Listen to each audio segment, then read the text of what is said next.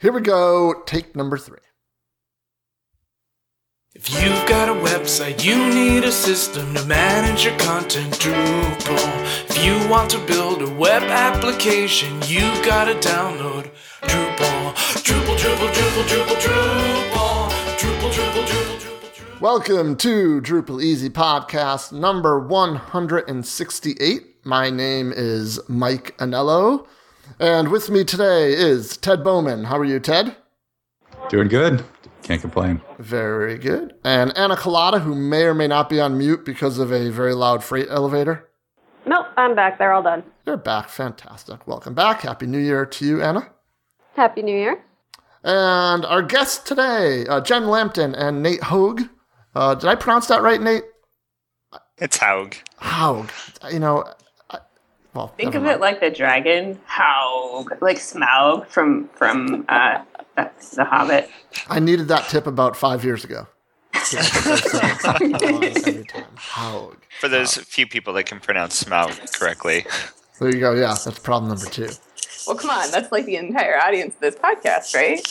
Yeah, I, I'm pretty sure, um, you know, the Hobbit was like required reading for, you know, most most listeners here. Yeah, see. So... So, Jen and Nate, you two are co-founders of the Backdrop C M S, which is a fork of Drupal seven. Um, in addition, you guys are both Drupal eight code contri- uh, uh, I was going to say code, but core contributors. Um, and you have both been around the Drupal community for a long, long time. And I we've had both of you on the show previously, so welcome back, obviously. Thanks. Happy um, New Year. I'm sorry? Happy New Year. Oh, thank you very much. And, and right back at you. Um, so today we want to talk about just kind of get an update on Backdrop and where you guys are and, and how it relates to Drupal and kind of, you know, they're, we're kind of cousins at this point. The two projects are, you know, cousins or, or, or brothers, yeah, siblings, yeah, however you want to look at it. Um, so first of all, give us, you know, for someone who is listening to this podcast and has heard of Backdrop, but doesn't really know what it is or what it does or why it exists.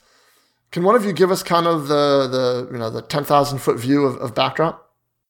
Sure. Um, so Backdrop is actually a fork of uh, Drupal eight, but it's really really early Drupal eight when Drupal eight looked a lot like Drupal seven. And the the primary reason for uh, the fork is that Drupal has morphed over time organically into something that's very different today from that it. what it was a while ago. And there are a whole bunch of people um, who have this lifetime of knowledge associated with how Drupal used to be. And there are a whole bunch of companies that have, you know, large collections of code that's been written for Drupal as it used to be. And there are some people that aren't interested in learning something new. There are some companies that aren't interested in investing and taking all of this code that's been written and turning it into something different.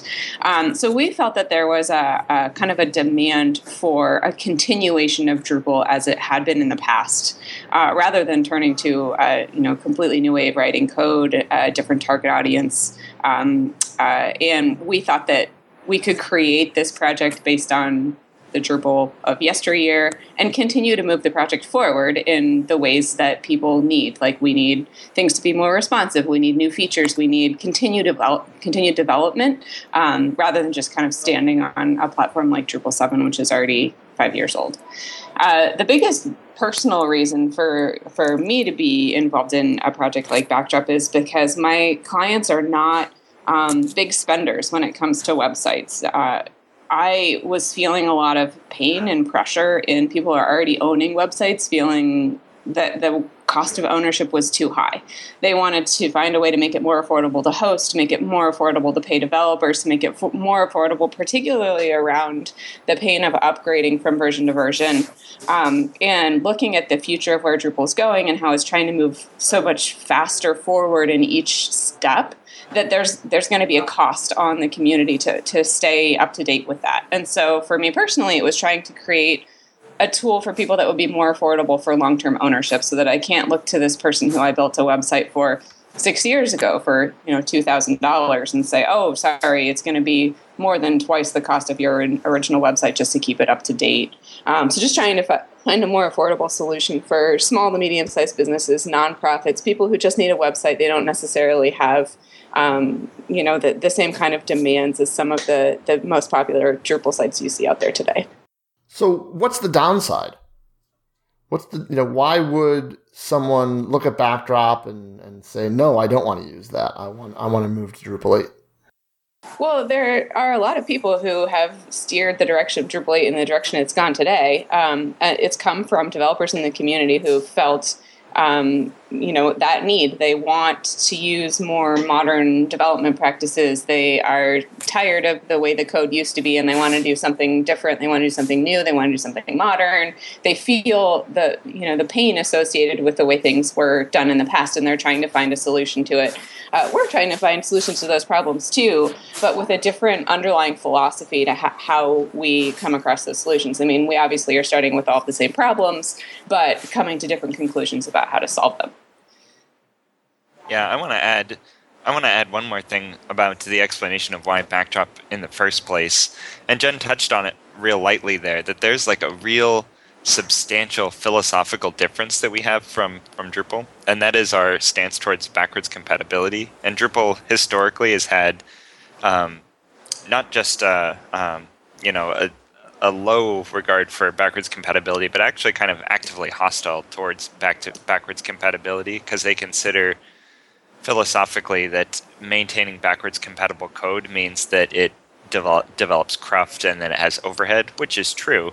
Um, but the lack of backwards compatibility in between major versions has been one of the reasons why maintaining Drupal websites over long periods of time is expensive, is because every major version, you have to have a retraining of your developers, a rewriting of a fair amount of your website, um, and all of that adds up to increased cost. Oh, plus the upgrade path, of course. That's that's a huge issue.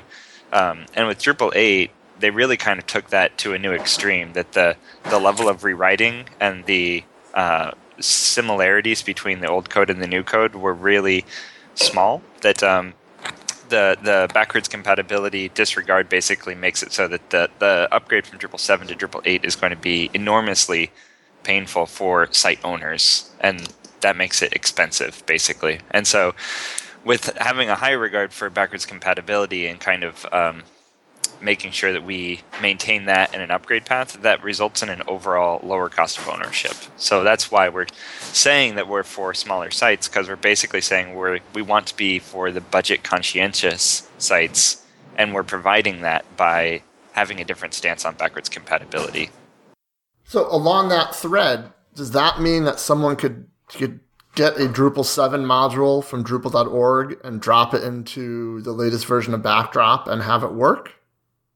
So the, the correct answer to that question is no, um, okay. But there are some modules where that's possible. In general, the only thing that's actually required in order to get your module to work on Backdrop instead of Drupal is to take that line in the info file that says core equals seven dot x and change it to say Backdrop is one. But there's a bunch of things in Backdrop that are a little bit different than they were in Drupal, and they're not going to work the way you want them to in Backdrop if you just drop in a Drupal module. In particular, we have this concept of configuration management where all of our variables are saved into configuration files. And if you want to be able to export and deploy your configurations and you have a Drupal seven module that was saving that stuff in the variables table, that's not going to work. Um, so our, our goal for making things compatible between Drupal seven and Backdrop is to make it as fast as possible for you to port that module from Drupal to Backdrop. So we're looking at like an hour or a couple of hours um, rather than weeks or months in rewriting all of the code in the module to get it to work on a, a completely different framework like Drupal eight. So you touched on configuration management there, and I, I was going to go to that in a second anyway. So let, let's follow up on that. Um, obviously, that was a big focus of Drupal eight as well as the initial release of Backdrop. So can you explain a little bit more how it works in Backdrop? Sure. So um, the the problem is you have a website that's live and you need to make a change. And that change might require creating a new content type or adding new fields. Um, these are, are changes that require um, differences in your, the structure of your database. And so if you build this new feature on uh, a local copy of your website and you get it all ready and working, the process of taking that change and deploying it to your production site is really tricky in Drupal just because all of these changes in the database and you need to figure out how to get them back and forth. Um, and so we came up with this uh, features module solution that everybody's been using for configuration management on Drupal. That's not what it was originally intended for, but it is pretty darn good at that job, so that's what we've been using it for. But there are a couple of places where it just doesn't work the way it should because it's not how Drupal was intended to be used. So um, Drupal eight solved this problem with configuration management. We solved the problem with configuration management. Slightly different solutions to the configuration management problem uh, for both projects. So what we're doing is instead of saving data about the configurations of that content type or those fields in the database, they're saved in uh, flat files. So we're using JSON as the format for our files where all those configurations are stored. And then as the system runs, it checks the configurations directly out of those files. So there's no um, database entry for them in Backdrop like there is in Drupal. Uh, and changes to those files will cause instant changes in the configurations on the site. So we have our variables writing directly to those files and reading directly out of those files. So if someone saves a settings form, it'll just update that file and read from that file later.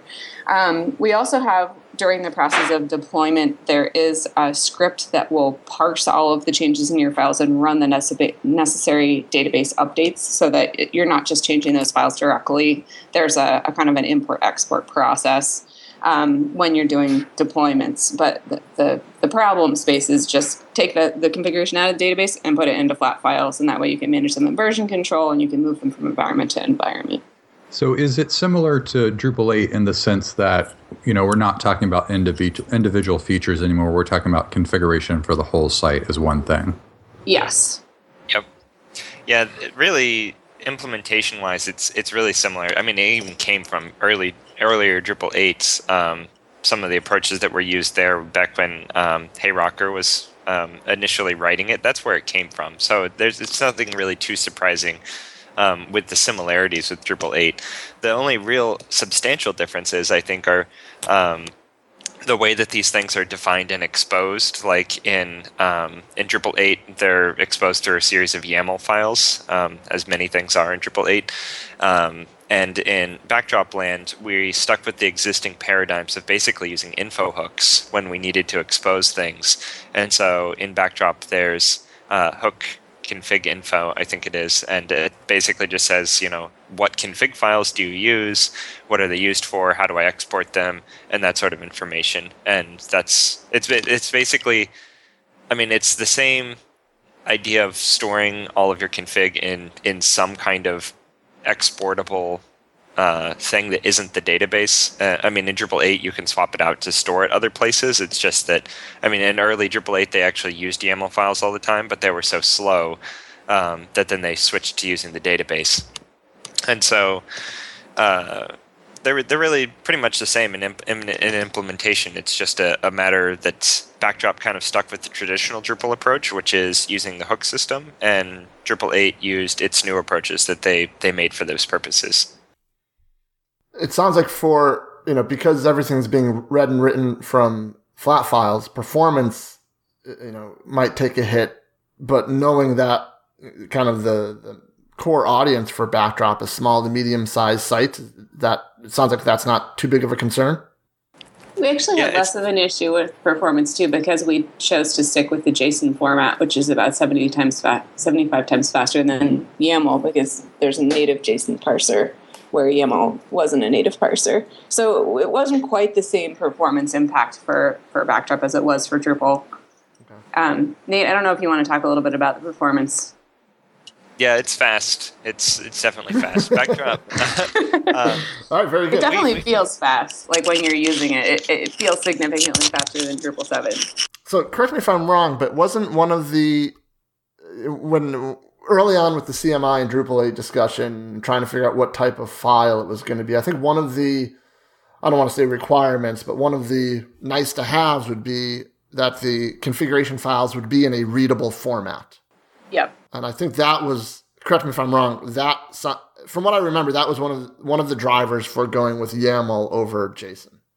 And we actually like haven't it. haven't had any issues with the, the format being readable, and most web developers are familiar with JSON as a concept, and so we felt like sticking with something that people already knew was going to be uh, the benefit of that would vastly outweigh the significant differences in readability. So, just out of curiosity, how much of an effort was it to, you know, from the from the time that you forked, how much of an effort was it for you to do that configuration management stuff? Because that seems like that's that's a lot of stuff deep down in Drupal. It actually it's it's not that bad. Like uh, converting stuff to configuration management. Hopefully, I mean, hopefully, your all of your modules you already had. C R U D operations, you know, create, read, update, delete functions. Um, and most of the time, those were just writing to database tables. Um, and the switch to configuration management basically was, well, you just take those database rights and you change them to config rights. Um, and then you make hook config info to expose it to the configuration management system, and that, that was the whole deal. Um, it actually, I, I would say, like converting a system, I don't know, just simple things like contact categories or something like that take a, like an hour. Um, something like content types took like a week. Um, so, I mean, it wasn't that bad. Um, like when, once you got into the rhythm of it, it really kind of went along pretty quickly. I think we had everything converted probably in, I don't know, two months or so. Yeah. So one thing I really like about the new, and I haven't looked, I've looked at, I've installed Backdrop, but I haven't really looked how the configuration works. But one thing I do like about Drupal eight is this individual file per thing, because it makes it like managing it in Git really obvious. Like I see this one file changed. It's like, oh yeah, I changed that content type. So I don't have, I sort of can tell by, you know, by the file, by, by the Git status that, oh yeah, this is what I expected. Did yeah. Backdrop do that same sort of thing where it's one JSON file per content type or per field? Yeah. Yep. Cool. Yeah, actually, it's a, it's a little bit annoying sometimes. It's a little too granular, like how fields are individual from or separated from the um, from the content type itself, which is to be expected actually, because that's the way the database structure was in Drupal seven. Was each mm-hmm. field had its configuration, each content type had its configuration, and they were separate. And it, it's like on on a wish list feature. Um, for us as well as Drupal eight, I imagine, that being able to do things like, I just want to export a content type, you know, just give, give me an archive or all of the uh, JSON files that are associated with the content type and all of its fields, and then be able to import all of them would be like a huge win. So um, I think over- in I think in Drupal eight, the features module is sort of trying to do that. Yeah, that's extent. kind of what I see the, the future features in Backdrop would be as well.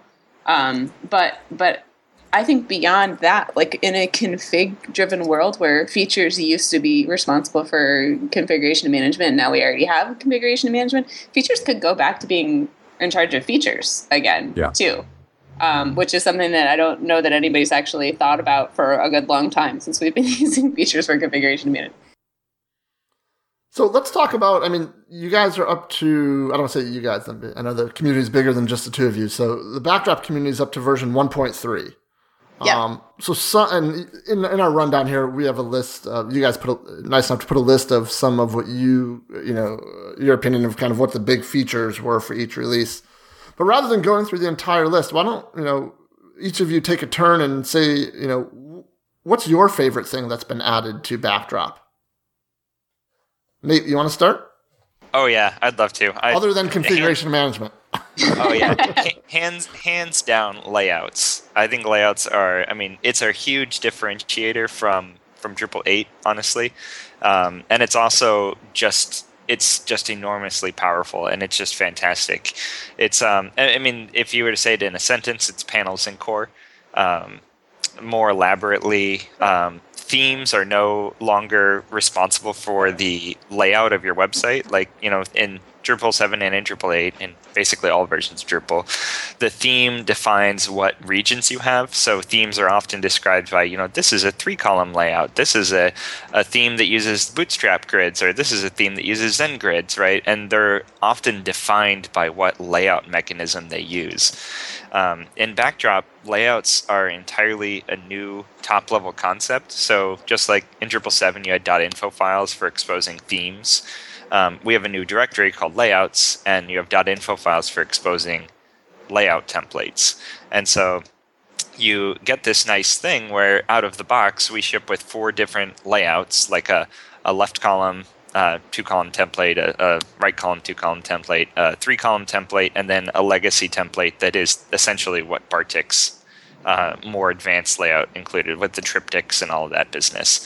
Um, and that makes it so that any theme on your, like it doesn't matter what theme you're using, they always have the same layouts available to them. So you can switch between different themes and your site structure stays exactly the way it is. You don't lose your block positioning because the blocks are in the layouts, not in the theme. They're not they're not bound together.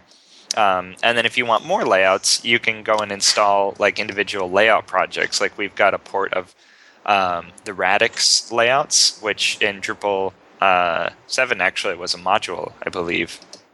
And so uh, you can throw that on, and then you've got twenty-four new layouts that you can use, and they're totally portable between any theme. So you choose your, your grid system by choosing what layout you want to install, and then separately you install your theme, and they're just entirely separate now. So is this one of those things where when you're using Backdrop, you're actually you're always using, and I'm, I'm going to use Panels because that's what most of our listeners are probably familiar with, but you're always using layout. You're al- always using Panels. Yeah. Yep, that's right. And and there's two layouts that are out of the box right now. There's a default admin layout when you're on an admin page, and there's a default layout uh, for the entire front end. So out of the box, it's a lot like Drupal seven because you've got um, you know one layout for your admin, which is one column, and then you've got a layout for your front end, which is two column. Um, but then you can take any path on your entire site and say, I want to add a different layout to this. Um, which is great because then you can have you can have like twenty different layout templates, and you can choose per page which template or which you know set of regions makes the most sense for that page, and you can do that like per node uh, or per node type, um, per path in the menu system. Do it basically any path you want. There's an infinite number of um, times you can apply different layouts and different templates to each page on the site. So it's very very similar to Panels, but the U I experience is, is a lot better. It's actually fundamentally a port of Panels under the hood, so it has all of the same concepts as Panels, even the same terminology as Panels, um, as far as like contexts and relationships and things like that go. But um, the U I has been entirely written from scratch to make it so that it's a lot friendlier than than Panels had been. I have played around with this a bit in Backdrop, and it is really nice. You guys actually re- took away the blocks page altogether, right? And this replaces blocks altogether, or this well, uses blocks, have, but you don't. Blocks are a little different in, in Backdrop, especially this is one of the changes that just went into the uh, one point three release as well. Um, blocks save their content into configuration files instead of into the database. And we have a list there. If you have a block and you make it reusable, there is a list under structure of your reusable blocks. So if you wanted to edit the content of a block, you have an interface for that. But this replaces that weird um, like table drag block positioning page. It's just the page we have now is just a list of your blocks, like a list of your content or a list of your users. Yeah, so custom blocks or block module still exists. Its uh, functionality is just really limited in scope now, where it's basically you can create and delete and edit your custom blocks, but positioning them is all done in layouts. All right, and Jen, how about you? What's your, your kind of go-to, you know, favorite feature? That's well, you've added. already mentioned my two favorite features, which are well, configuration management and layout. We're digging deep. um, I don't know. I feel like it, it depends on which day you ask me what my favorite thing is, because uh, it depends on what I'm working on, what I'm most proud of. Well, how about um, if, you're, if you're demoing it, like for a potential client and who's familiar with Drupal, and you go, "Hey, but here's some cool things that we've added that." You know. Oh, it's all cool. Okay, so the thing I'm most excited about right now um, is something that we just kind of squeezed in in the last minute for the one point three release, which is the notification icon. Um, and this is just something because it always bothered me in Drupal where if, for example, a new security update comes out of Drupal core and you log into your website and you visit like the admin page, all of a sudden there's this ho- horrible red message on your site that's like, help, there's something wrong. Your security is out of date or whatever, right? And if you have a, a client that has higher level administrative access, the first time they see that, it's like a panic runs through them or like, oh my God, something's horribly wrong with my website. But then they go to a different page and there's no message at all. And they're like, oh, I don't know what that was, but maybe it's not important. And then, you know, an hour later, they go back to the admin page and they're like, ah, the message is still here. So it's this very inconsistent panic s- s- cycle that your clients are running through. And then you get these phone calls or emails or whatever. Um, so what we decided to do in Backdraft is take that um, that temporary panic. And when your site is out of date, we've removed the, the status message that it pops up on random pages. And instead, we've just put a little red dot in the admin bar at the top. Um, so we, we took admin module, made it responsive and, and um, touch friendly and put it in core. And so we took this notification icon and just added it to the admin menu. So if your site's out of date, there's a little red circle that's like, there's one problem with your website. And you click on it, it takes you to the status report and tells you what's wrong. Um, and that'll appear on the front end of your site. It'll appear on the back end of your site. It'll show only to the people who have permission to see the status report page. Um, so it's kind of a, a, a good indicator everywhere that, you know, if something's wrong, you'll find out about it. And it, it, as soon as we put it in, I instantly noticed that I had, like, a problem with my files directory. I don't know how long that had been there, but I'd never noticed it until the patch went in. And then Nate, just, you know, after he started using one point three, he's like, oh, hey, I also just noticed that there's this update that I need to run. That I And it was this kind of thing where you don't realize how much of that you miss Um, without that little indicator there. So that's been a huge win for me. It's just the, a tiny little change that makes a significant impact in your experience using the product. So is that one of those things where if it's if there's a security update, it'll be red. It'll be like a little red indicator in your ad in the toolbar, or the admin menu, I should say. And if there's a non, if there's like a yellow warning, it'll be a yellow dot. Is that kind of the idea?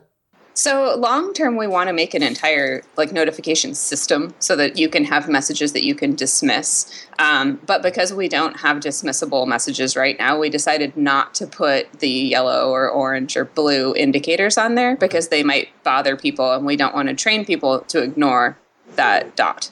Um, so right now, all the it'll only show up if you have like a serious problem with your website, an actual error that needs to be resolved. So it'll show up if it's red.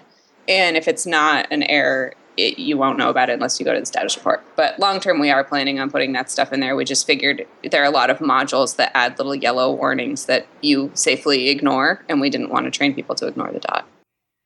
Fair enough. So what's uh, what's coming in one point four? So Ted, I kept one. Whose dog was that? Was that Ted's dog? Not me. No, uh-huh. The dog is, is locked out of the room. It's okay. Not my dog either. Mm. Backdrop one point four, um, we're going to add a reference module solution. So uh, right now, most people who are using Backdrop are using the References module as opposed to Entity Reference because um, that was the first module to get ported. We looked at the code in both modules and preferred the code style in the References module to that in Entity Reference. But the module that we want to put in core will be a lot more like the Entity Reference module for Drupal. Um, we're just going to do a little refactoring of the code so that it, you know, we'll probably actually start with References module and refactor that to get the feature of Entity Reference. Um, but that's on the on the roadmap for one point four because we need a, a reference solution in core. Um, we also want to add a redirect module solution. We put in automatic path aliasing, so the path auto module went in early, and that's created some issues where if your title on your node changes and your path automatically updates, you now lose track of, you know, a bookmark that somebody put to the previous page. Um, so we want to be able to get a redirect solution in there, and we want to be able to let people specify a canonical source of a particular article. Um, so that's that's on our roadmap as well. It's also kind of a, a big project, so hopefully we'll be able to get everything done for that that we have in mind. And then the two biggest changes for one point four are going to be adding a new front-end theme so that Bartik won't be the only fr- front-end theme in core, and also adding a new set of layouts. So um, right now, Nate mentioned that we've got four. That uh, most of the time is not enough for a full flushed out website. And so people have been installing these contributed projects of layouts. People have been adding custom layouts. We thought we would make a, a more solid project project if we had more layouts available. Um, but we need to do a little bit of thinking about how, how like, should we decide on a grid system for everyone to use? And will that affect what happens in Contrib if we choose one people um, like or don't like? Or how do we actually make them all consistent? And it, it gets a little tricky. So our task for the next four months is to come up with uh, something that makes sense for both the front-end theme and the front-end, uh, or new set of both front-end and back-end layouts. So your next release is in four months? Yep, it's scheduled for May fifteenth. Um, so far, all of our releases have come out on time, which is fantastic. Um, in general, if we have too much on our plate for a given release, we'll just decide what's realistic and what's not realistic and push the things that aren't going to get done on time to the next release so that we can still release on schedule. And that way, companies can budget around the releases and developers can schedule time around the releases and everyone can kind of stay on track. Um, regardless of what's in them, they still get some new features. Cool. So one of the things I'm most curious about as a Drupal contributor is how the contribution experience is uh, around Backdrop. Um, specifically, because I know you guys use GitHub for Backdrop, and so I'm wondering like how that how's that different or how are things the same um, from working on Drupal dot org? It's definitely different. Um, it, it's something that if you are a contributor to other open source projects, working on GitHub is going to be very intuitive and natural to you, and contributing on Drupal dot org is not. It's going to be a very strange process. Um, but we're kind of coming from the opposite direction, where most of our people have come from the Drupal world and they have experience with the Drupal con- contribution process, and they come to GitHub and it's very foreign and new. Uh, but one thing that we have to our advantage is that almost everybody who comes to GitHub wants to learn the GitHub way because it's GitHub. So even though it may not be better, in a lot of ways it may be worse than the workflow we had before, it doesn't really matter. People want to learn and are motivated to learn anyway. So that's definitely been to our advantage. Um, there are a couple of things that feel better, like uh, being able to use a pull request feels like a more modern solution to a problem than having to submit a patch file, and the ability to um, merge them and see your diffs all in the user interface is, is pretty slick on GitHub. Um, but uh, GitHub is not a great place for collaboration, in spite of its tagline saying that it's for social coding. It's really not uh, intended for multiple people to work on the same problem. It's kind of expected that one person will own a project and that person will be the gatekeeper, and then one person will own a pull request and that person will be the gatekeeper for the pull request. And there's not a lot of good ways to collaborate. Um, so we've been struggling a little bit with how do you train people to work on someone else's pull request, and you know, do we post links to patches so people can test things more easily, and kind of trying to solve all of these collaboration problems that GitHub doesn't do for you that people didn't really have to worry so much about on Drupal dot org. So as far as like the pull requests, like I definitely see how it wouldn't be as collaborative, though I do, you know, I, I do like them when I've worked in teams like for clients, but. I mean, do you think it's something in just the nature of the way pull requests work, or just the way that like GitHub is using them? I mean, could pull requests, if done differently, be more collaborative, do you think? I think so. I mean, I think the, the problem that we're trying to solve is that the most common use case of people trying to fix something on Drupal dot org is somebody showing up and saying, I had this problem, here's my solution. They leave a patch and they disappear. And they don't ever come back to that problem again. But somebody else can come along a month later and say, I had that problem too. Your patch only fixed half of it. Here's a new patch. And that like second person problem is not solved in the pull request workflow, because the first person's pull request will remain open forever. The second person can apply change to the first person's pull request, but then the first person has to actually be there to keep working on it. And I think if there was a, a better way that GitHub could figure out how to let person two kind of take over the work from person one, or have all of the work not belong to any of these people, but belong to the parent project where anyone can come and do pull requests, there's definitely a smarter organization that could be done. Um, we haven't quite figured out how that works because every pull request is on a fork, and it's just, it's a little sloppy, but um, I think, yeah. there's definitely potential. So go ahead. Go ahead, Nate. Yeah, right now we basically treat pull requests um, because a pull request is owned by a single user and other people can't push to it without their permission. We basically treat pull requests as though they were patches, um, if you were thinking in the Drupal way, where um, one person A files a pull request and then person B uh, clones their pull request down into their repository, makes modifications, adds another commit, and then pushes it and then opens another pull request. So every time you get Um, you know, another person interacting with the same code, they make a new pull request, the equivalent of a new patch. But then if, if they're the one that keeps iterating on it, they can tend to keep working on that same pull request until they stop. And then if it switches back to person A, person A will, you know, then start updating their pull request, pulling their changes from the other one.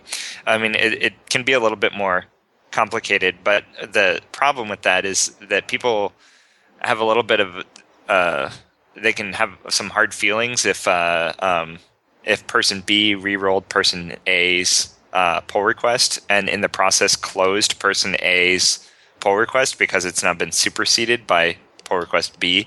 Like person A feels like they just got shut down, but really they just they, they just need to make a new pull request. You know, it's like filing a new patch. You know, and and. If you don't close the open pull requests, then you get flooded with just all of these stale pull requests that would never get committed, you know? And so it can be disheartening to people to have their pull requests closed when in reality it's not offend it's not intended to offend them. It's just saying we've just done more work on it and it's just in another pull request and then that one should be closed and you should file a new one. So just like, like re-rolling te- patches, it's just a lot of pull requests. It's also technically a lot harder to do things uh, like take a commit from somebody else's pull request and put it on your branch. Like the commands for doing that in GitHub are not easy. And so I know what I've found myself doing a lot of times is just taking patches and applying them and then committing again.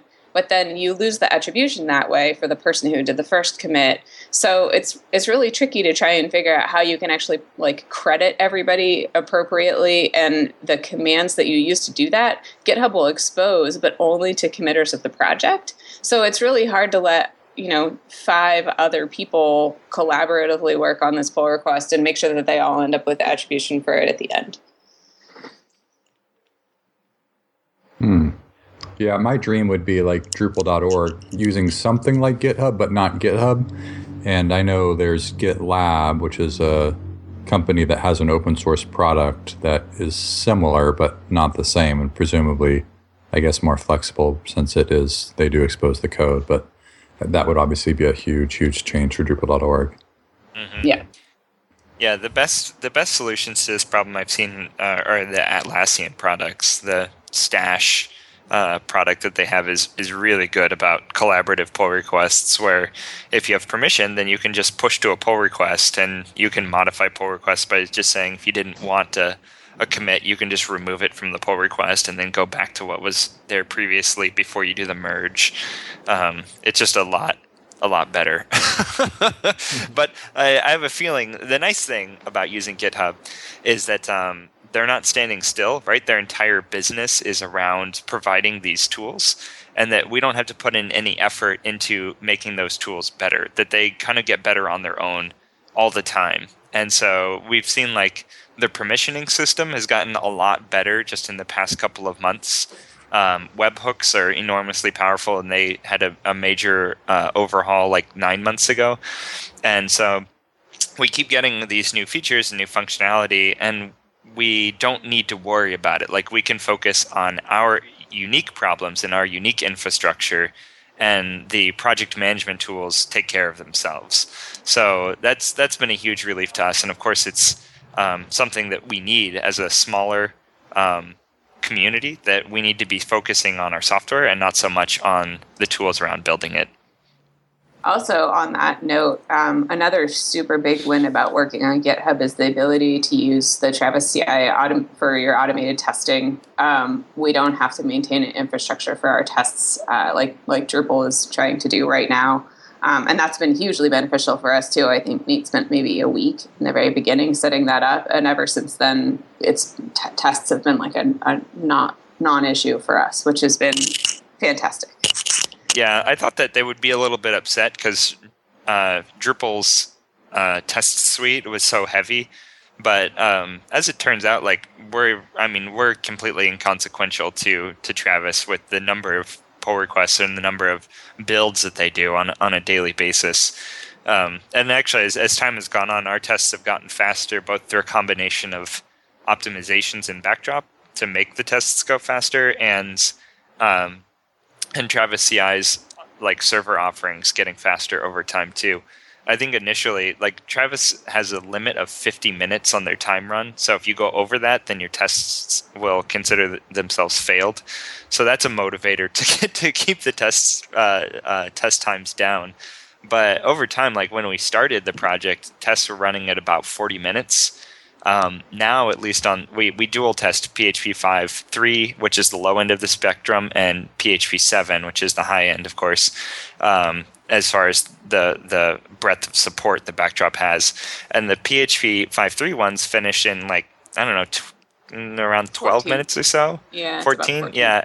And the P H P seven ones finish in, like, under ten minutes, um, which is just fantastic. It's it's way faster than, than what we'd had um, on Drupal dot org, and it's also um, a lot easier to manage and deal with.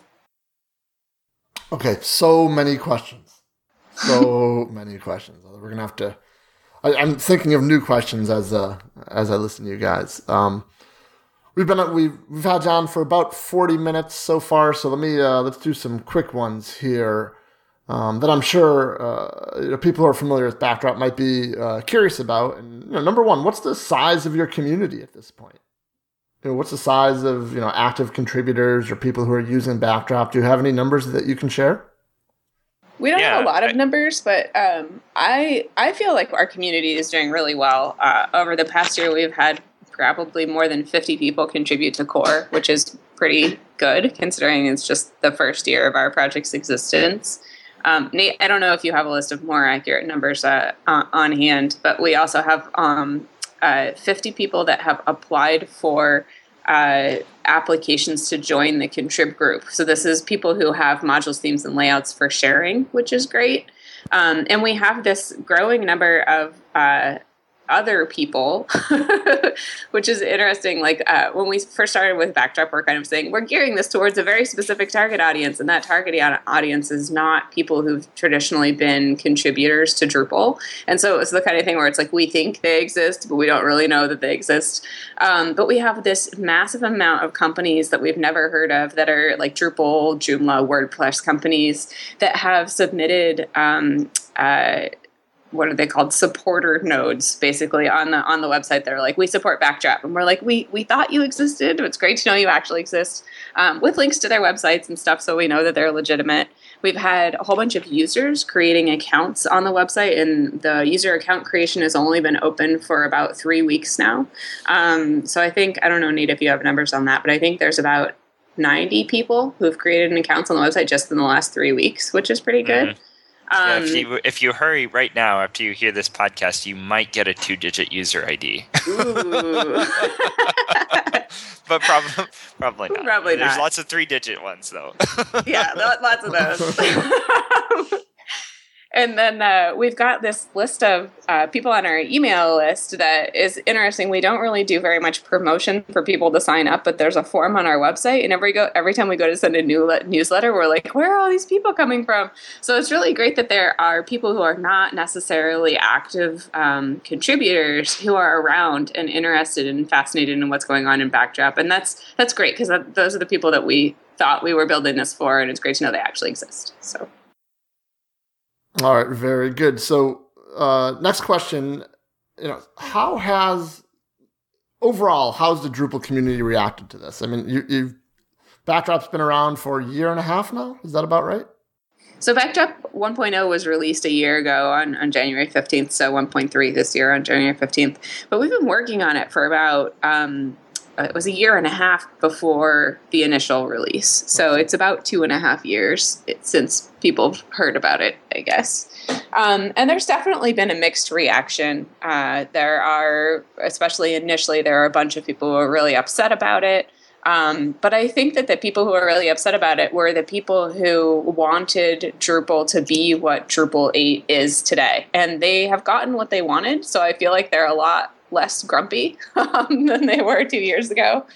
Um, where there, there are also a huge amount of people who are feeling the same things that we're feeling in terms of the cost of ownership of a Drupal website, the complexity of the code, the, the speed at which you can accomplish things, just not being in line with what they wanted. And they're in favor of having more options. You know, it's not that you need to choose one side or the other. It's that for any given project, you can say, you know, this one needs to be done tomorrow, or this one, you know, has a very limited budget and we're going to do something different and we'll use Backdrop. And then this one isn't, you know, they've got a huge budget and they want all of these crazy bells and whistles, and we can do that the way that we want to do it in Drupal eight.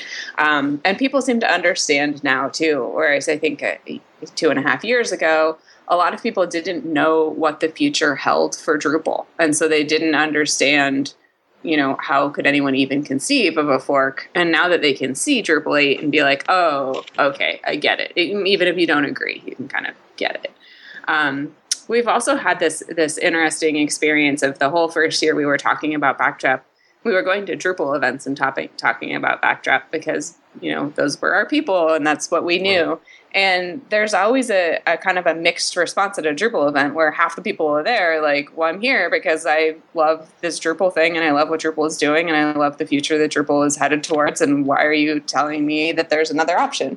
Um, and then there's half the people that are like, yeah, okay, I can see where you're coming from. So we've had kind of a mixed response there. Um, but starting this year, we started going to events that were specifically geared towards our target audience, like nonprofit events or open source events, or just like, you know, activist software developer groups that just need a tool to get something done. Um, and the response there has been amazingly overwhelming, where we're not going to Drupal people and saying, we built you something that's not Drupal, right? We're going to tech events and saying, we built you a tool that can do what you want to do for, you know, less money, that's more performant, that you can use tomorrow. A little easier before Drupal eight was out, but now, um, you know, and it's the kind of thing where people are like, wow, like I have a Drupal website. It, I've always felt the same things that you feel, and I wanted an alternative, but I used Drupal because it was good at the things it was good at, but now there is an alternative that's still good at the things that Drupal is good at. Um, so it's great to kind of reach out to the audience that we intended this for and have them be so responsive about, I want that, you know, I'm going to go talk to my boss tomorrow, or I'm going to go share this with my developer friends, or I'm going to take this back to Mexico or India or wherever they came from and share it with the world. Um, and that's been, it feels so much better to have that kind of a response um, than the kind that we get at a lot of Drupal events. So by the way, I just got user I D one hundred twelve. So. Oh, no. no. Sorry, everyone. I got no one eleven. So three digits for everybody. Well, I, of course, still... have been, I, have course, been paying attention to our guests. What number are you, Mister Bowman? Oh, I'm you're... listening. Oh, you're listening. So good luck in a three-digit number, then. Good luck. The podcast is not going to be released right away, so. You got some time. Um. So you mentioned, you know, I, I don't know how much you'd want to talk about this, but has there been, you know, occasions, and I, I don't want to get into specifics, but ha- have... Has there been an occasion where you've tried to go to a Drupal event and either present on Backdrop or do something Backdrop related and been asked to not show up or not talk about Backdrop? Yeah, actually, um, we have been approached by DrupalCon organizers in, in various different places uh, around the world, um, most notably both in Colombia and in India. The organizers of the conference have reached out to us and said, we need to hear about Backdrop. Please come and talk to us about it. And um, in both cases, we have been instructed not to attend uh, the conference, and or not not to attend, but not to speak about Backdrop. We're welcome to go and talk about Drupal, but no talking about Backdrop um, by members of the Drupal Association. Um, and it's, it's you know, for us, it's like, okay, we don't want to make any enemies, so we'll do what they want. But it, I think it's been most distressing to the organizers of the conferences who don't really understand, you know, they think this is something their attendees want to hear about. It's something they wanted to put in the schedule, and then they're told they can't do it. And we're like, look, you know, it's fine. We can come talk. We'll talk about panels. We'll talk about, you know, configuration well, management or working on GitHub. Or, let's be clear. Both of you are Drupal eight contributors. Yes. Both and we're welcome I mean, to talk about Drupal eight. That's yeah. also... Yeah, it's not like you're you're not it's not like you're anti-Drupal. Both of you have made, you know, more than significant contributions to Drupal eight core. Yep. I mean, yeah, the, so the way it was phrased was that, you know, they wouldn't invite anyone from WordPress to come and give a talk on WordPress at a Drupal event. Um, but I've given talks on WordPress at, at Drupal cons in the past, and that was fine. So yeah. I don't know. I mean, I think it's, you know, people in Drupal are very, very passionate about Drupal. Um, and there are hard feelings, and, you know, we have to acknowledge that people do this because they love this. And I understand, like, I, you know, this is something that's very conflicting for Nate and I when we first started it. We're like, are we really going to do this? Because we can feel, you know, we have passion about this too, but we feel the same, you know, as other people. Like, we understand the, where they're coming from, and, and not, not wanting this. It's, it's, you know, it's, it's hard to think about. Um, but at the same time, like, there's still plenty of ways that we can be one community. Like, we can still work together on a lot of stuff, and, and, you know, being asked to not speak at DrupalCon is not, it's not that big a deal. I mean, it's unfortunate, but we'll deal with it. We want to keep friends, so it's fine. So you haven't received any droplet-shaped bags of poop on your doorstep? um, thanks for giving people ideas. But no, I feel like most of the negativity around Backdrop is not something that's been directed at us, which I think is good. I think, you know, most people know us and they respect us for the stuff that we have done. We yeah. have contributed a lot to Drupal eight. Um, it's more about, you know, the idea of, oh my God, this is going to hurt Drupal in some way, or this is going to fracture the community. Uh, but most of the things that I think people are worried about are, are going to happen regardless of whether Backdrop exists or not. Like, there's already a fork in the community with contributed projects needing to have different maintainers for Drupal seven and Drupal eight. Like, the things that people are afraid of are not, that we're not caused by Backdrop. Um, we're just trying to make a, another option for people who don't like the only way that was there before this existed. So, so okay, let's end the talk on division, and let's let's finish this conversation about how Drupal and Backdrop are actually working together. Sure. Uh, it sounds like, and I'm guessing that the two of you, as well as possibly some other um, core contributors, um, are probably the drivers behind this, because you have, you know, um, presence a presence in both communities. There's no doubt has to be some knowledge transfer and possibly code, you know, shared among both projects. Is, is anything like that happening? Oh, yeah. So there's so much stuff that we've been able to share across both projects, and um, Uh, I, I'm just going to mention security because I, I'm not sure Nate would bring this up, but um, back when Backdrop first, uh, I think it was even right before we released the first version, there was a bunch of discussion in the Drupal security queue about how we've got the same code and we're going to have the same security problems, and we should really be involved in um, the, the security issues for Drupal. And Nate was added um, to the security team for Drupal, and he went through every open issue that they had for Drupal seven and added feedback and opinions on how to solve the problems.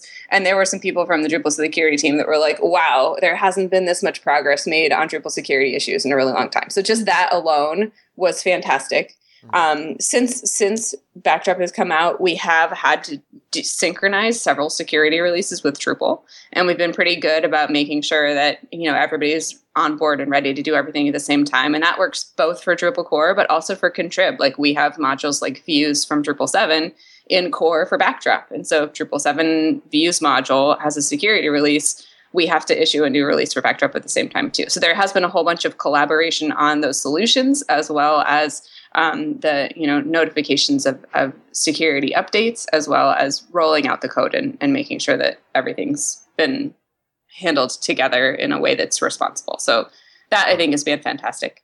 And I'm not um, sure if you, I'm not sure if you specifically mentioned it right there, but it, just to make it clear, that goes both directions. Obviously, yes. if, the, if there's a security issue found in Backdrop, um, I'm assuming that Nate or, or someone else is, you know, checking Drupal core to see if that exists there and ha- reporting it in both places. Yeah, we're we're pretty familiar with what the significant differences are between Backdrop and Drupal seven core. Mm-hmm. And um, yeah, if we find, I mean, so far what we've, the stuff we found for Backdrop has been oops, we, we put this in here, right? Where, right. Uh, we can fix that. But every now and then there is something that will definitely affect both. And there is communication between the two and um, issues that get addressed in private and resolved uh, in public. So, yep, both two-way collaboration there.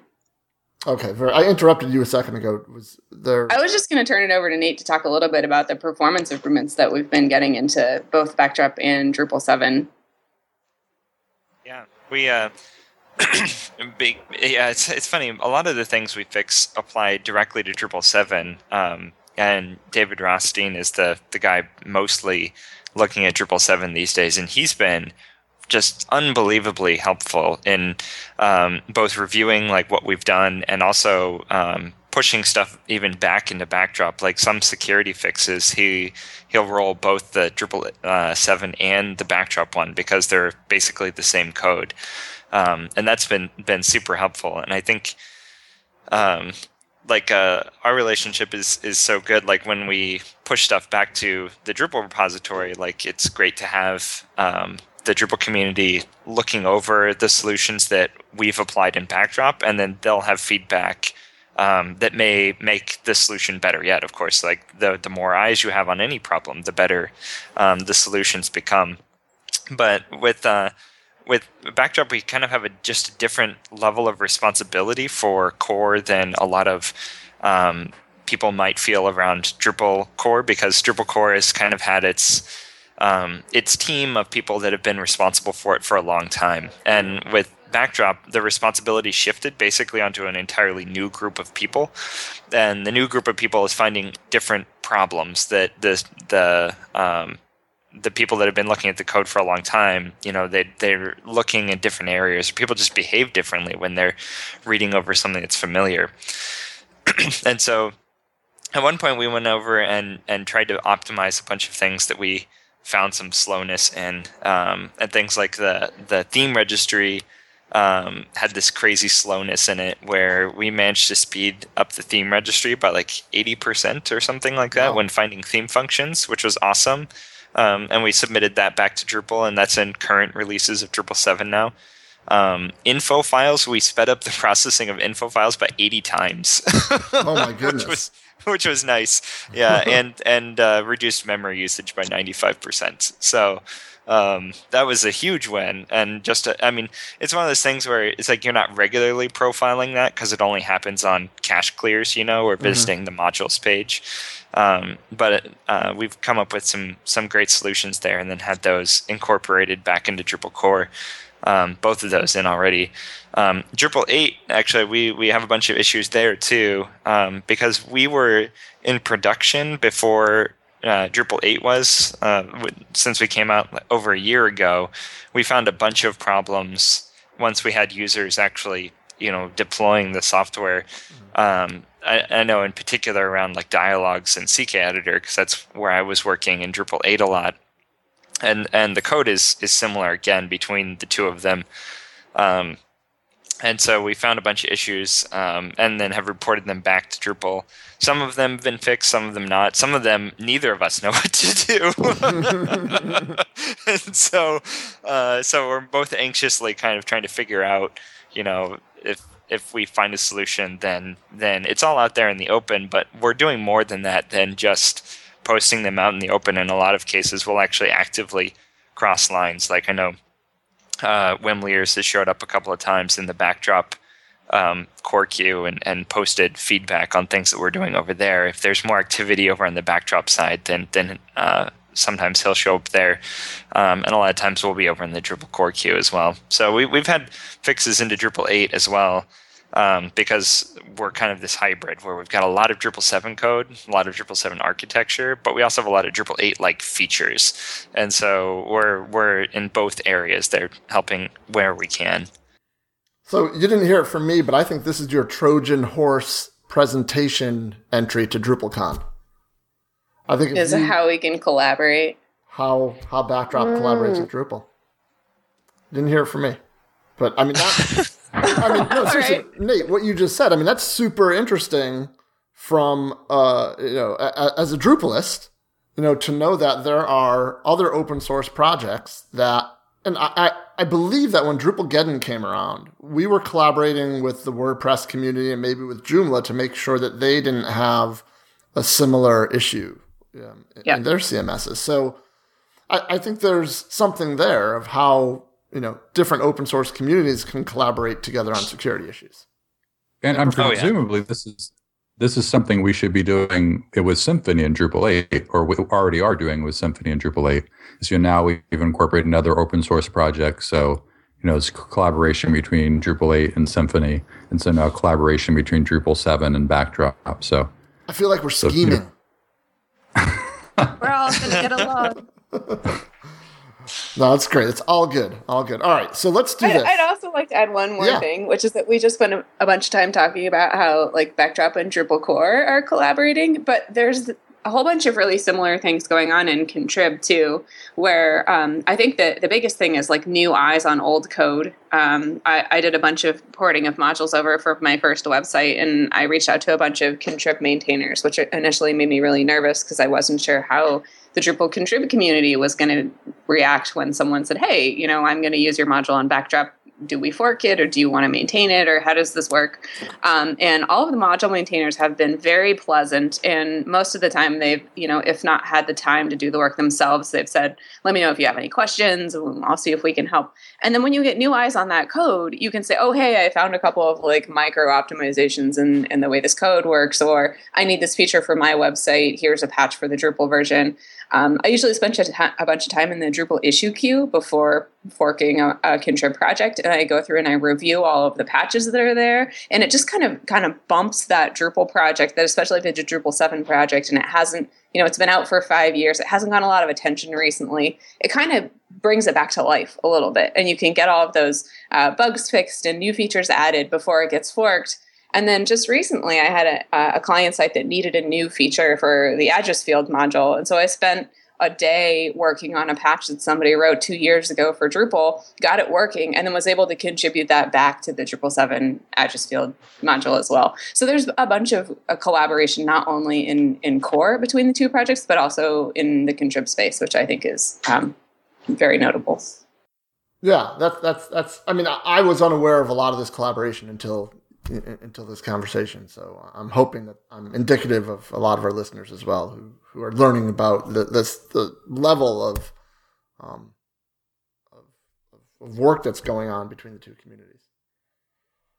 So, all right. So uh, let me do this. Let's, um, we're going to speed through the next few things because we've been going for about an hour now, and we like to keep it to, you know, hour fifteen, an hour, hour and a half. And we're going to definitely try and come underneath or under that today. So real quick, let me talk about um, the next session of the twelve-week Drupal Career Online program starts in mid-March. For those of you who haven't heard about it or haven't heard about me talking about it, it is a live online Drupal training class that focuses on workflow and site building, best practices, module development, theme development. We meet for three half days a week. It's definitely not a boot camp. It's a much more reasonable pace.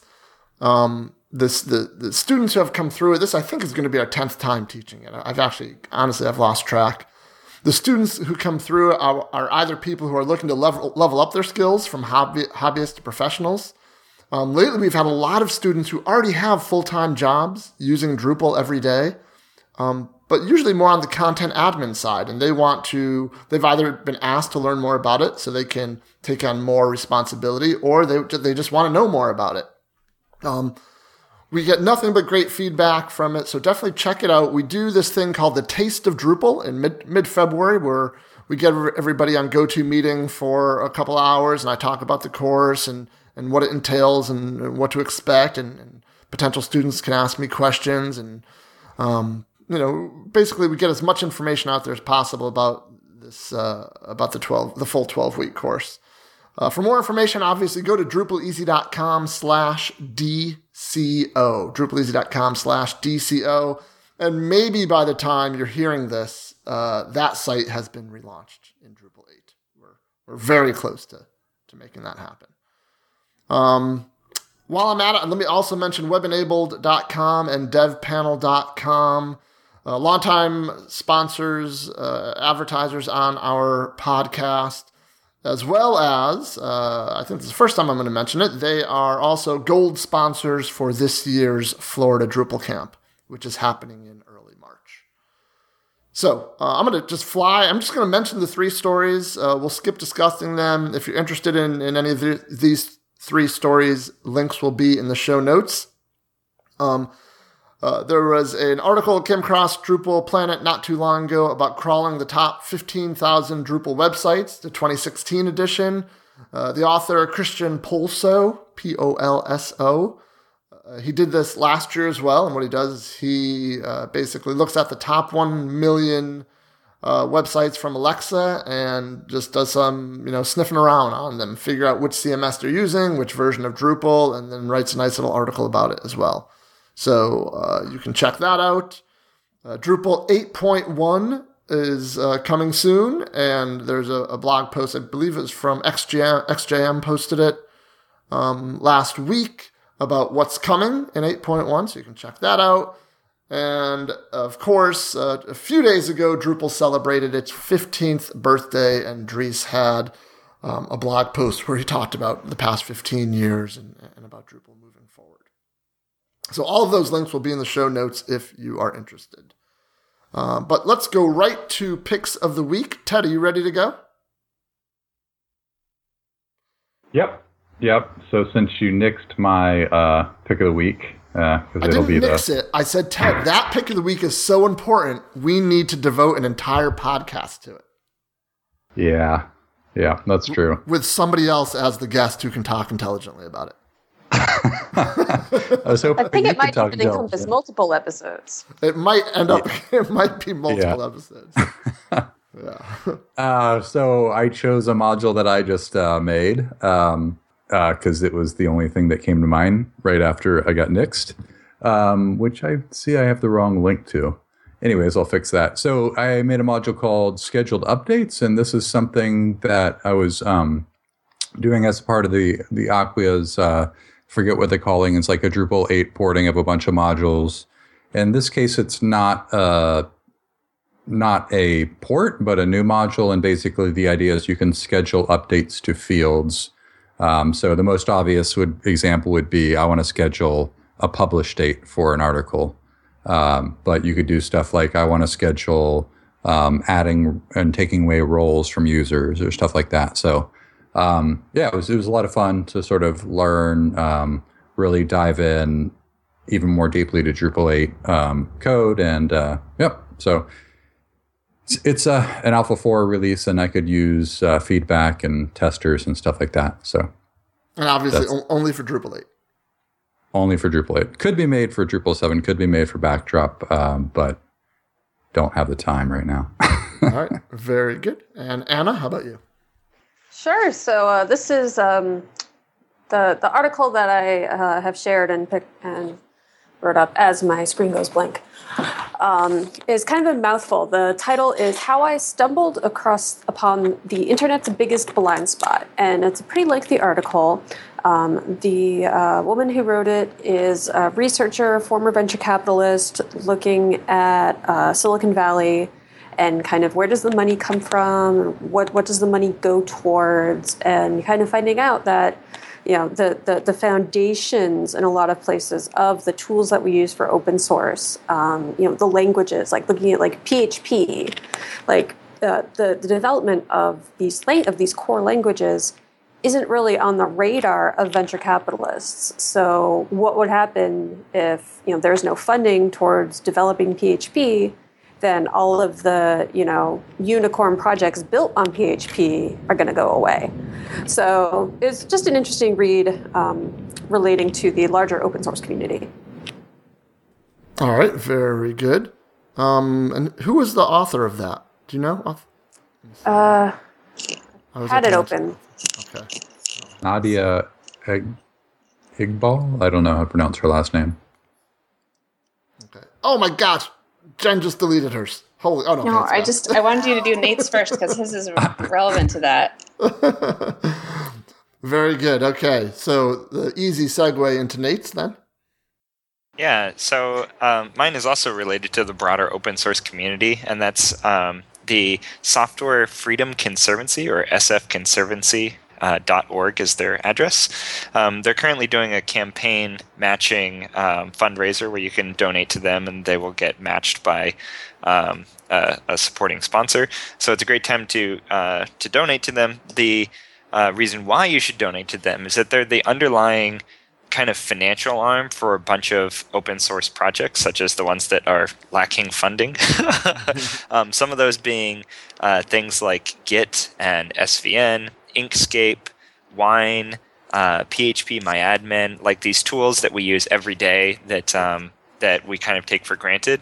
The Software Freedom Conservancy is the financial arm of all of those projects, where you donate uh, money to them when you donate to, say, Git, uh, and it makes it so that the donations are um, tax deductible. are tax, deduct- tax deductible, and those organizations or those software projects don't need to have um, you know, dedicated nonprofits behind them. Instead, the Software Freedom Conservancy acts as a financial funnel to handle donations while making them tax deductible. So they're they're a great organization, um, and they also uh, are under kind of a lot of fire right now because of their G P L enforcement, where if somebody takes G P L code uh, and then builds on top of it a derivative work and then doesn't release the source code, not very many people are out there holding those uh, companies or, or individuals responsible for violating that, that the G P L by doing that. And so they're out there actively engaged in um, a lawsuit right now to enforce the G P L, making it so that if you're making derivative works off of G P L open source code, that those derivatives will also be G P L open source code. And there aren't a lot of people that, that are... that have the experience and knowledge to actually go after um, that kind of violation of, of our open source principles. And so it's a great time to contribute to them, uh, and they could use our help. So that's my shtick for the day. That was quite a list of, of software projects that you mentioned there. That Yeah, they're they're an incredible organization, and it's it's surprising that not many people are actually aware of their existence. So, so if you um, donate to them, do they they dole out the money? It's not like you say, okay, I want to donate to them, and I want this to go to Git. Well, you can it actually is, is it actually is both. Right now, they as an organization need money, and so okay. I would suggest donating to them as an organization today. Um, but whenever you donate to Git, Git's um, Git's donation links and S V N's donation links and all of those things, you're actually donating to the Software Freedom Conservancy, and then they funnel it through to the project. So okay. it goes it goes both ways. Where, um, yeah, where where normally that's their service, where you donate to Git, and then you, they they act as the funnel. Who's actually doing the matching? Who's actually providing those matching funds? Do we know? Yeah, this uh, this particular campaign uh, was is being matched by. Yeah, there, there's a lot of text on the page. I'm trying to parse it really quick, but I don't. Yeah, see. I think it's right at the top. Private internet access. There we go. I knew it was an internet oh, provider. Okay. There you go, or or uh, internet related provider. And oh, there, right. That's an interesting service too, where basically it's like um, um, it's kind of like a Tor um, internet service provider kind of idea where. Oh, okay. You you sign up to use their servers, and then they'll anonymize your traffic. All right, interesting. All right, Jen, try to uh, top that one. Good luck. Sorry, I don't think I could top that one, but yeah, uh, I was just going to say my my pick of the week is the Radix Layouts project, which was something that Nate had mentioned earlier in the call. Um, it's a module for Drupal that will provide you, I think it's thirty-three different layouts that work with panels. Um, it's also a uh, layouts project for Backdrop, which will provide you those same layouts, but they'll work with the Backdrop layout system instead of needing to work with panels. Which means it works for any theme. Yes.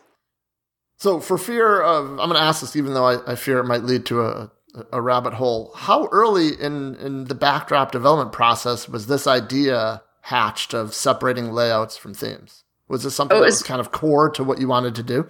Yeah, I mean, we when we were thinking about, well, okay, Panels was my favorite module for Drupal. It's and this is one of those problems that's been, you know, around Drupal for a very long time, where when you change your theme, your site breaks. Mm. Um, so we definitely had those two things in mind, where we have the solution. People really want to be able to drag and drop stuff on their pages.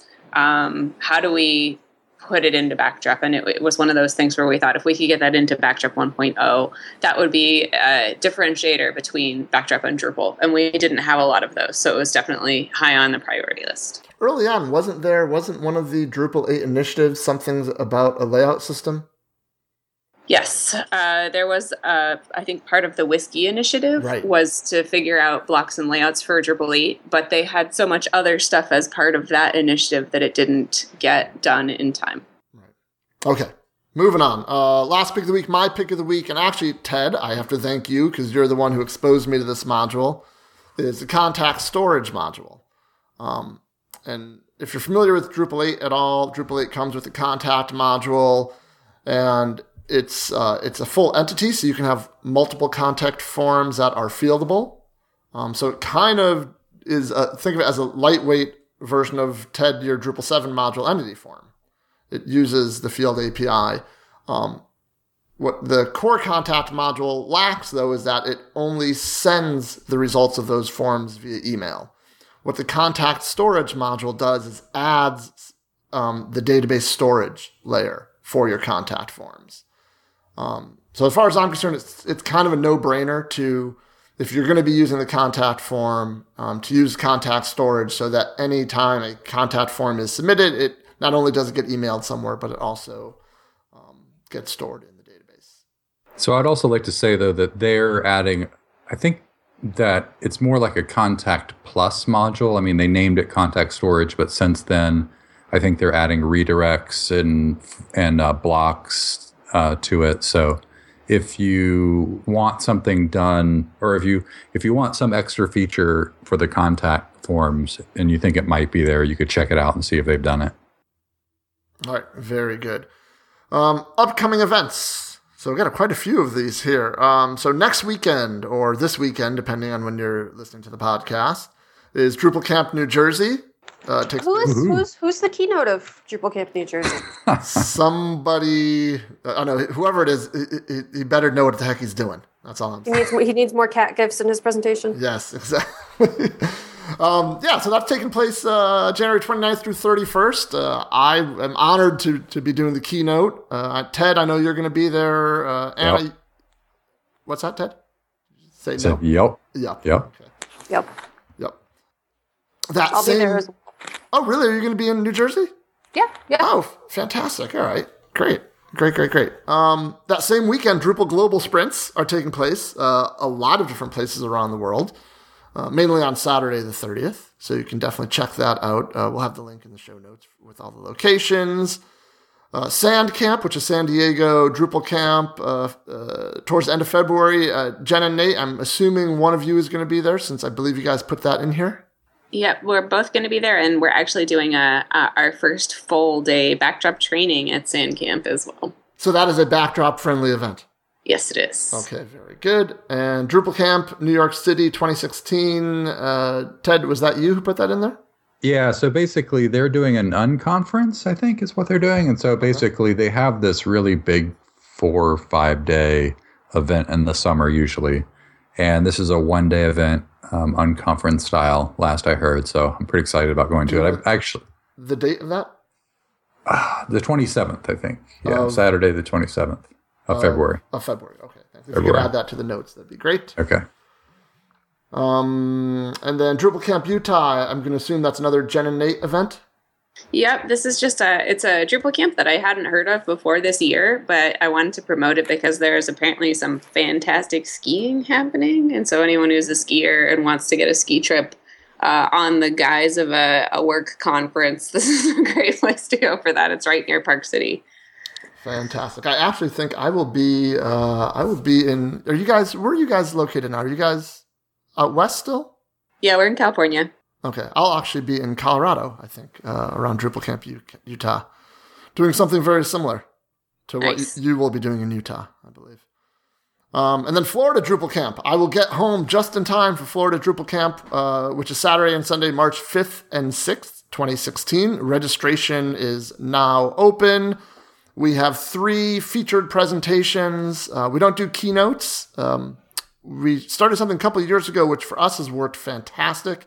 We do three double-length sessions, and Jen, you actually were one of our first uh, uh, featured sessions a couple of years ago, correct? Yeah. Yeah.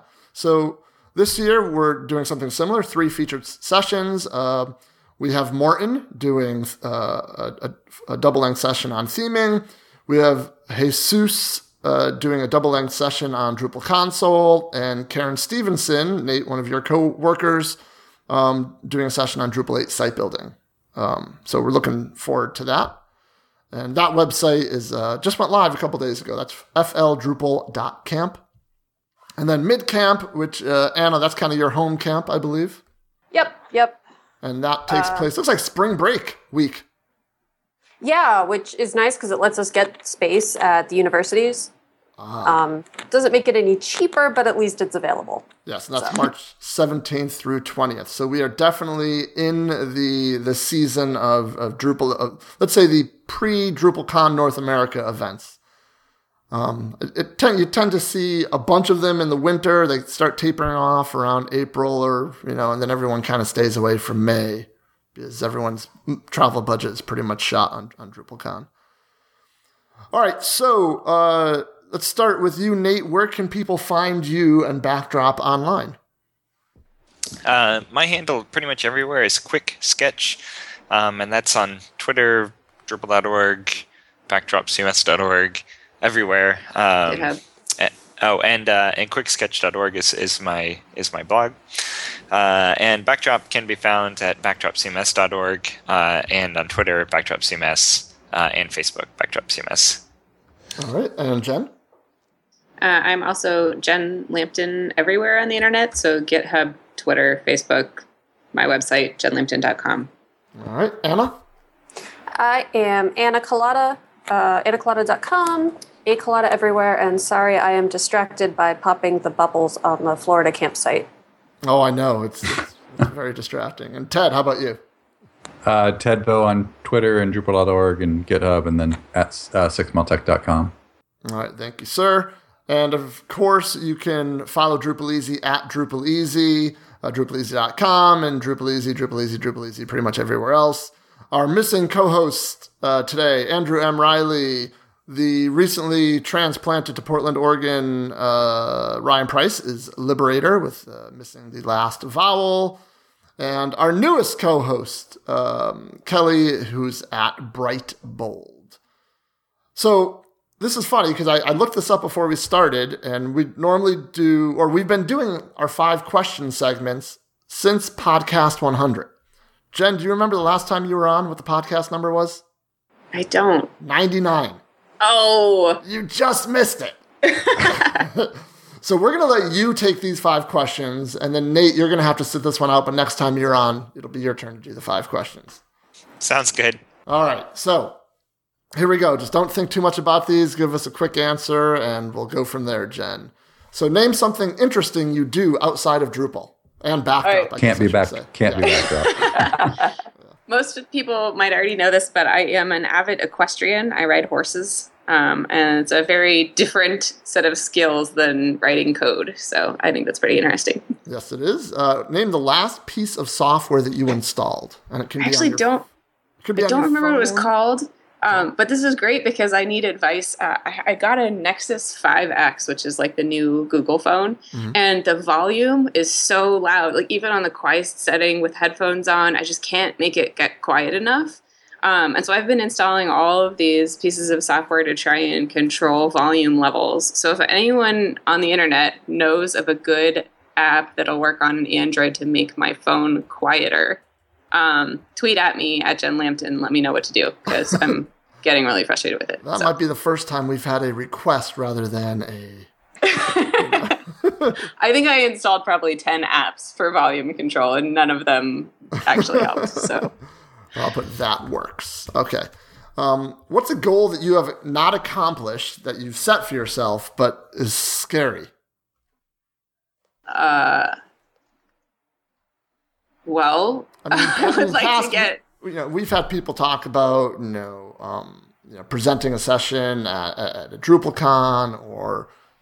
I think actually what's scariest to me right now is like getting all of my tax documents ready because it's January. So that's a goal for this month. Good one. All right. And um, what is the last, I guess I'll have to say, non... Um, uh, what's equine. The, equine, thank you. That's the word I was looking for. Non-equine exotic animal that you've hand-fed. Um, so... Probably the last exotic animal I met was when I was at DrupalCon Australia. Um, I went to one of their local zoos and I got to feed a koala and a, a emu and a um, what are those little tiny kangaroos called? A wallaby. They were all pretty exotic. I don't remember which one was last, but would have been one of those. All right, so I'm gonna go with koala because that's the first one I wrote. Well, actually, I wrote down dingo, hoping you'd say dingo. Oh, I didn't get to feed a dingo. They were all sleeping in the sun, and they didn't want anything to do with the people. All right. Well, I wrote down. We're, we're going to go with koala for now. Okay. And then, so what was your tipping point Drupal moment? Okay, so what do you mean by tipping point? Is this like a tipping in or tipping out or tipping over? Tipping in. So at, at some point... At some point, you weren't using Drupal, and maybe you were doing custom C M S's or using... Plone yep. or WordPress or something, but then you got Drupal curious and you started using Drupal. But was there a moment at which you saw something that made you think, oh, Drupal is the C M S that for now, I'll throw that in here, for now is the C M S that I want to devote my time to? Okay, so I think for me it wasn't so much a moment as as like a slow uh, indoctrination, perhaps. Um, I was working at a, a small mom, mom and pop web pop, mom and pop web shop, um, and uh, we were using a whole bunch of different open source software. WordPress didn't exist back then, but we were looking at Mambo and Joomla, and we were using a bunch of social networking stuff and um, Sugar C R M and all that good stuff. And uh, we had a couple of different websites at the same time that all needed to be kind of a fancy C M S type thing. And I did an evaluation of a whole bunch of different C M S's and decided I liked Drupal. But it wasn't, it was like Drupal for those two projects. It wasn't like I was all in for Drupal right away. But then after I spent about six months developing these two projects along with all of the other stuff I was doing at the same time, I started to look at all of the other stuff I was doing as being kind of Um, amateur and like I was doing everything wrong before I discovered Drupal and could see code written by people who knew what they were doing. Um, and then I started going to all of these uh, kind of meetings with clients where we were strategizing about what it was exactly they needed and the tool that we should use for the job. And I realized that my answer to every one of the what should we use questions was always we should do this in Drupal. Um, and I had accidentally become part of you know, the Drupal Kool-Aid drinking crew, not even realizing it until I was asked, like, very specifically, what do we do about this or this or this? And the answer was always Drupal, Drupal, Drupal. And then I was like, well, I guess I'm in. Now, I want to ask you the other question that you kind of alluded to. What was your tipping out point? So at what point did you start thinking, Drupal's not going in the direction I'm liking, maybe there's another way? So this was also kind of a gradual tipping out thing. And and to be honest, I still do. The majority of my client work today is Drupal because most of my clients have been on Drupal for a really long time. Um, but there was definitely a point um, about halfway through the Drupal eight development cycle where I had committed all of this time and energy to Twig. Um, I'm, I'm not a front-end developer. I spend most of my time in module land and not necessarily in theme land. Um, but I had committed to working on Twig because I felt like people who are coming to Drupal, the, the newest people in Drupal, their their lowest common denominator was H T M L and C S S, and they started in the theme layer, and that had to be easier for people to learn. Um, and so the whole point was making easy to learn, easy to learn, easy to learn. And I turned around one day and looked at what happened to the module space and was like, everything I've been fighting for for the last two years to make things easier to learn over there, it's it's like I had the rug pulled out from underneath me where it's like, this is so much harder than, you know, trying. I could see myself trying to teach that Drupal to the people in the future and being like, no, this is not, this is not why I'm here. This is not what I'm fighting for. Like, how, how do we end up here? And when I did a really thorough inspection of how we ended up here, it seemed like all of the decisions made along the way were very logical and you could see how we got there. But it was the, the when you could see the result of where we ended up, it was not right for me anymore. It was, it was, I wanted to make it easier for people to learn, and this was not going that direction. All right, so, so I, I have to ask Nate the same question now. Yeah, well, uh, in early Drupal eight land, um, uh, I was working a lot on on um, the dialogue system, some Ajax refactoring, um, and C K Editor, of course. I was the um, the the battler for C K Editor versus Aloha, which, in hindsight, boy, I think we really dodged a bullet there. Do you know Aloha like threw away their entire code base and started over again? Like they they still haven't gotten out of alpha.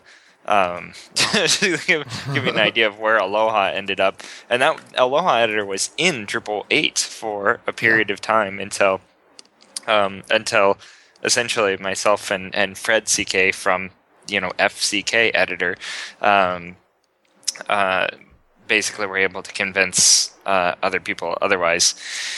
So um, I was so doing wait, a lot on. of... Wait, you just blew my mind. The F in F C K Editor stands for Fred? Yeah, yeah. It's it was his it's his his initials, and I can't pronounce them, I'm I'm sad to say, but um, I, I know his no first idea. name is Fred. Am, am I the only one who didn't know this? Did yeah, I had no idea. I, I didn't know it. I didn't know it. Right. Anyway, it was his initials, and so, yeah, anyway. We we we basically worked together with um, the Acquia office of the C T O, who was the primary driver behind the so-called Spark initiative, which was working on the inline editing thing. And they essentially eliminated every uh, WYSIWYG editor that couldn't do inline editing, which was almost all of them at the time. Mm-hmm. But by the time Drupal eight came out, like TinyMCE has inline editing, C K Editor has, time, has inline editing now. So it really was... They they eliminated the best choices based on um, kind of an uh, an artificial requirement. Anyway, we, we fixed that. uh, but uh, so anyway, the great thing, uh, well, uh, gosh, when I was doing that stuff though, like I was trying really hard to make Drupal better, um, but I had become an unhappy person. Like uh, the the amount of uh, frustration that I had to endure, like during the Drupal eight cycle, like as things were changing constantly and seeing the amount of problems that was going to cause for me in the future, is like I've got to maintain and update all this code. Um, and like as as Ted knows, like web form module, like I was looking at web form module, and I was like, oh my god, this is going to be a, a nightmare. Um, mm-hmm. Which is one of the reasons why we don't have a web form port right now, right? Because it is a, it is a nightmare. And just seeing the scope of the changes, I was just seeing um, a lot of a lot of work, um, a lot of unnecessary work, in my opinion, um, for myself and for everybody that owned a Drupal website. Uh, and and I became quite unhappy, and so uh, I decided to do something about it, and that was um, basically this this shift in direction where it's like we can we can write amazing code and amazing features and not change so much, make it so that that uh, we have a, a, a backwards compatibility policy, um, and and give people a choice. And so since then, That's that's what I've been doing. All right, that, great answer, outstanding. All right, well let's let's wrap this up. We're at about an hour and a half, so I think we've we've hit our, our limit and our, our listeners' tolerance, uh, perhaps. So obviously, if you want to uh, listen to more episodes of the Drupal Easy podcast, you can go to drupal easy dot com, or you can search for Drupal Easy in iTunes or Miro or Stitcher or any of the other um, available podcast apps out there. As always, if you want to uh, leave us a voicemail about anything, um, we don't put too many of them on because a lot of times they're not that interesting, but uh, you can give it a shot. three two one, three nine six, two three four zero. You can always... Try to be interesting. Try to be interesting, yes. It's, a, it's Well, it's actually kind of a low bar, let's be honest. Um, if you want to follow what we're tagging uh, in between podcasts and what we might talk about, you can uh, do that on Delicious with the Drupal Easy podcast tag. In the next few weeks, we're actually working on the schedule for the next, I think, three months at this point. Um, our next guest is not confirmed, so for now I'll just say mystery guest. After that, we have uh, David Snowpeck, who will be talking about the Drupal six end of life and what's going to happen with security updates for people who have Drupal six moving forward. And then the elephant in the room that Ted's pick of the week alluded to earlier was um, we're going to talk to Preston So um, about uh, Drupal's front end and the the enormous discussion that's going on about that, which I I really want to ask Jen and Nate about, but I'm not going to do that because we, we we've been I've been I've been thinking so much. I've been reading and tracking all of that, and it's just. Yeah, it's it enormous. Makes... yeah, it's funny that oh man, we have so many things to say, but we, we haven't been saying them because it's kind of just like not not our place anymore. There you go. All right, well, very good. So Anna and Ted, thank you very much, and yep. um, most of all, Jen and Nate, thanks a lot for your time, for your uh, you know contrib- continued contributions to both the Backdrop and Drupal projects. I think every, everyone who's used Drupal has been uh, has been affected by your work, and that's that's no small accomplishment. Thanks so much for having us, and, and for having uh, giving us this opportunity to talk to everybody about Backdrop. Oh, yeah. no, no problem. I mean, it's you know, it's it's it's part of the Drupal ecosystem, whether or not everybody wants to admit it or not. So it is it is what it is. All right, so we'll see everybody next time on the next Drupal Easy Podcast. See ya.